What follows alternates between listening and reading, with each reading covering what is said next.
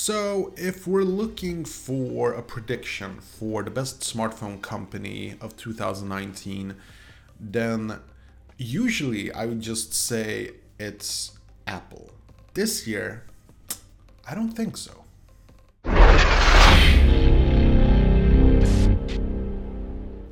What's up, boys and girls? My name is Vin Genfield. Hope you're having a smashing day. If this is your first time to the channel, forget to hit that like button and subscribe so you don't miss my upcoming videos. For the rest of you, thank you for joining me once again. Today, we're talking about the smartphone company of the year 2019 now i know i should probably do this at the end of the year but this is more of a prediction thing and not so much as we're looking at 2018 now we can talk about you know real stuff we can talk at sales stuff like that and I, for one, I would say that the winner is, as it always has been, or at least not always, but for the last couple of years, I would definitely say Apple. Like there is no other smartphone than the iPhones that have sold better. So they win. There's no other company that has had higher margins than Apple. So they win. This year, though, I think they're gonna get their butts handed to them. Oh, yeah. And I think it's about time that somebody creates instead of the iPhone, the banana phone. You know, like it's time for a banana phone. And unfortunately, nobody is doing that. Uh, but because, to be quite honest, like a banana phone would just sound so stupid. Uh, but then again, Apple is a kind of silly name if you really think about it. That's I, I'm diversing. You know, I'm going into different directions here. Let's just talk about what I think here. So I think that apologies if I don't say this name correctly, but I think that actually Huawei is going to be the smartphone tech company of the year, and the reason for that, it's actually several reasons. I put them down here on my computer uh, because I didn't want to miss anything. Uh, first of all, low price there is like they have this combination of low price, good quality, good performance, and basically they're including stuff like uh, Qi charge, like wireless Qi chargers. The Mi Mix 3, for instance, they included a Qi charger, which is amazing to me. And it's not like the best quality Qi charger, but it works. It works. And when you look at a company like Apple, they will not even give you like a turbocharger. So that's sickening to me, you know. Now, I'm keeping open mind here. You know, nothing is certain. We probably, like, all decisions have not been made for all of the years. So, I mean, Samsung could still come up with something that's going to be quite amazing. There is a lot of talk about, you know, having uh, a camera within, inside the screen, which is invisible unless it's being used. All sorts of interesting, crazy rumors. It's going to be really exciting to see.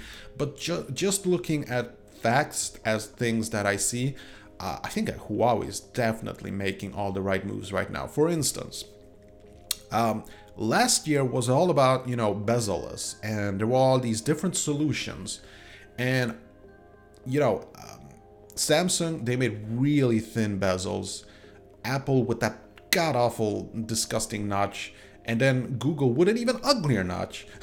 and then OnePlus, they do a, a, nice move, you know, with the teardrop um, notch, which is quite okay.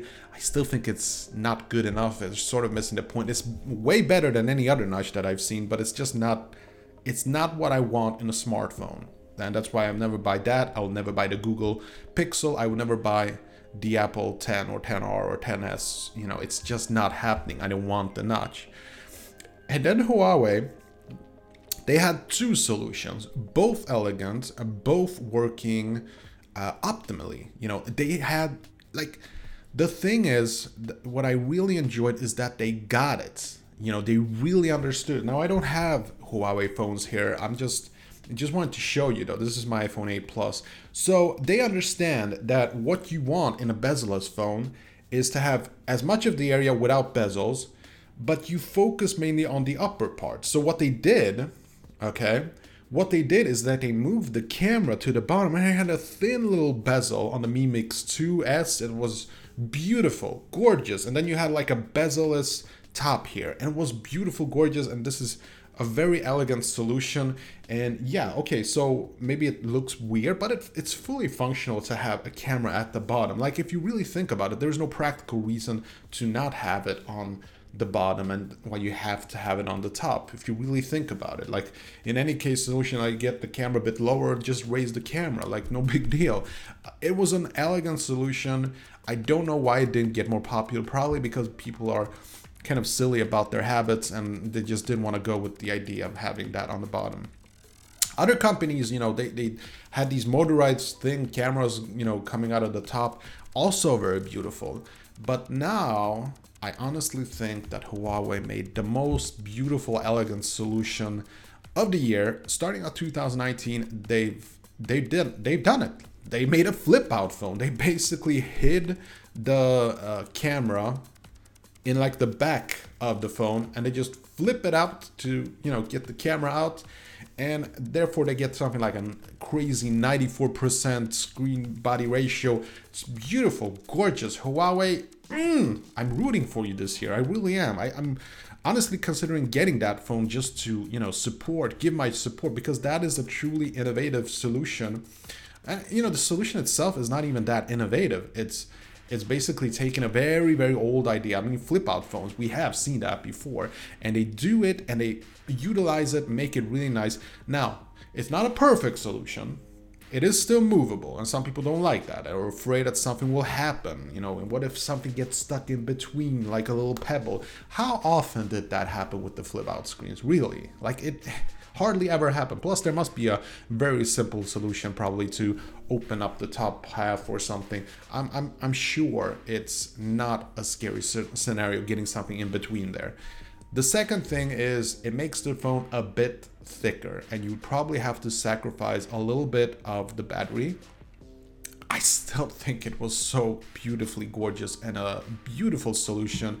And I for one, I'm just I'm just that's the company that I am most excited for. I'm losing so much faith in Apple recently, you know, with the notch and just being uh, just pushing it, just trying to hide the notch in all sorts of ways. It's just ridiculous. And I hear these rumors that Touch ID is coming back. Like it's it's silly. It's sick.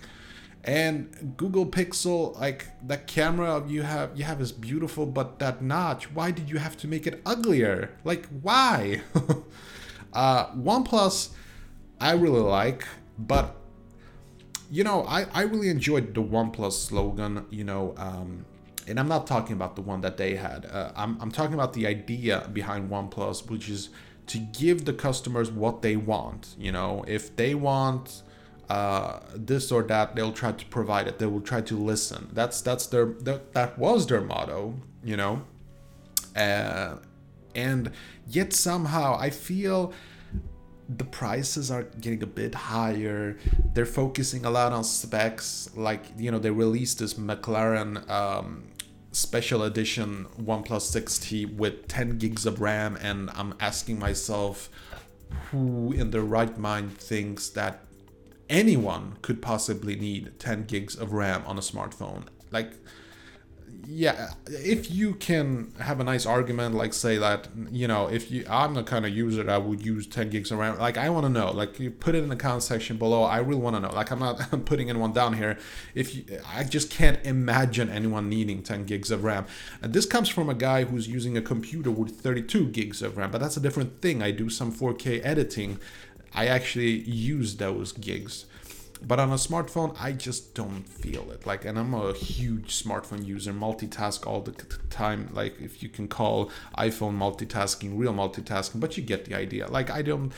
Uh, paying for specs that you don't really need i don't know i don't think that's the best solution so i'm i was very excited about oneplus uh, last year and i think they made excellent moves but i'm sort of starting to feel they're drifting in out of the realms of what's good or not. Like I know that MKBHD picked the OnePlus 6T as the smartphone of the year.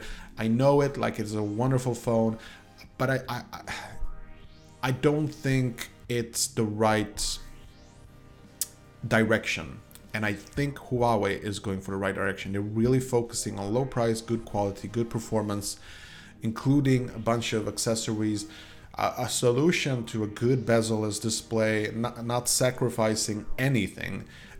I like that. And the last thing that I wanted to add when the when it comes to this whole Huawei thing is that the biggest challenge that they really have is the camera.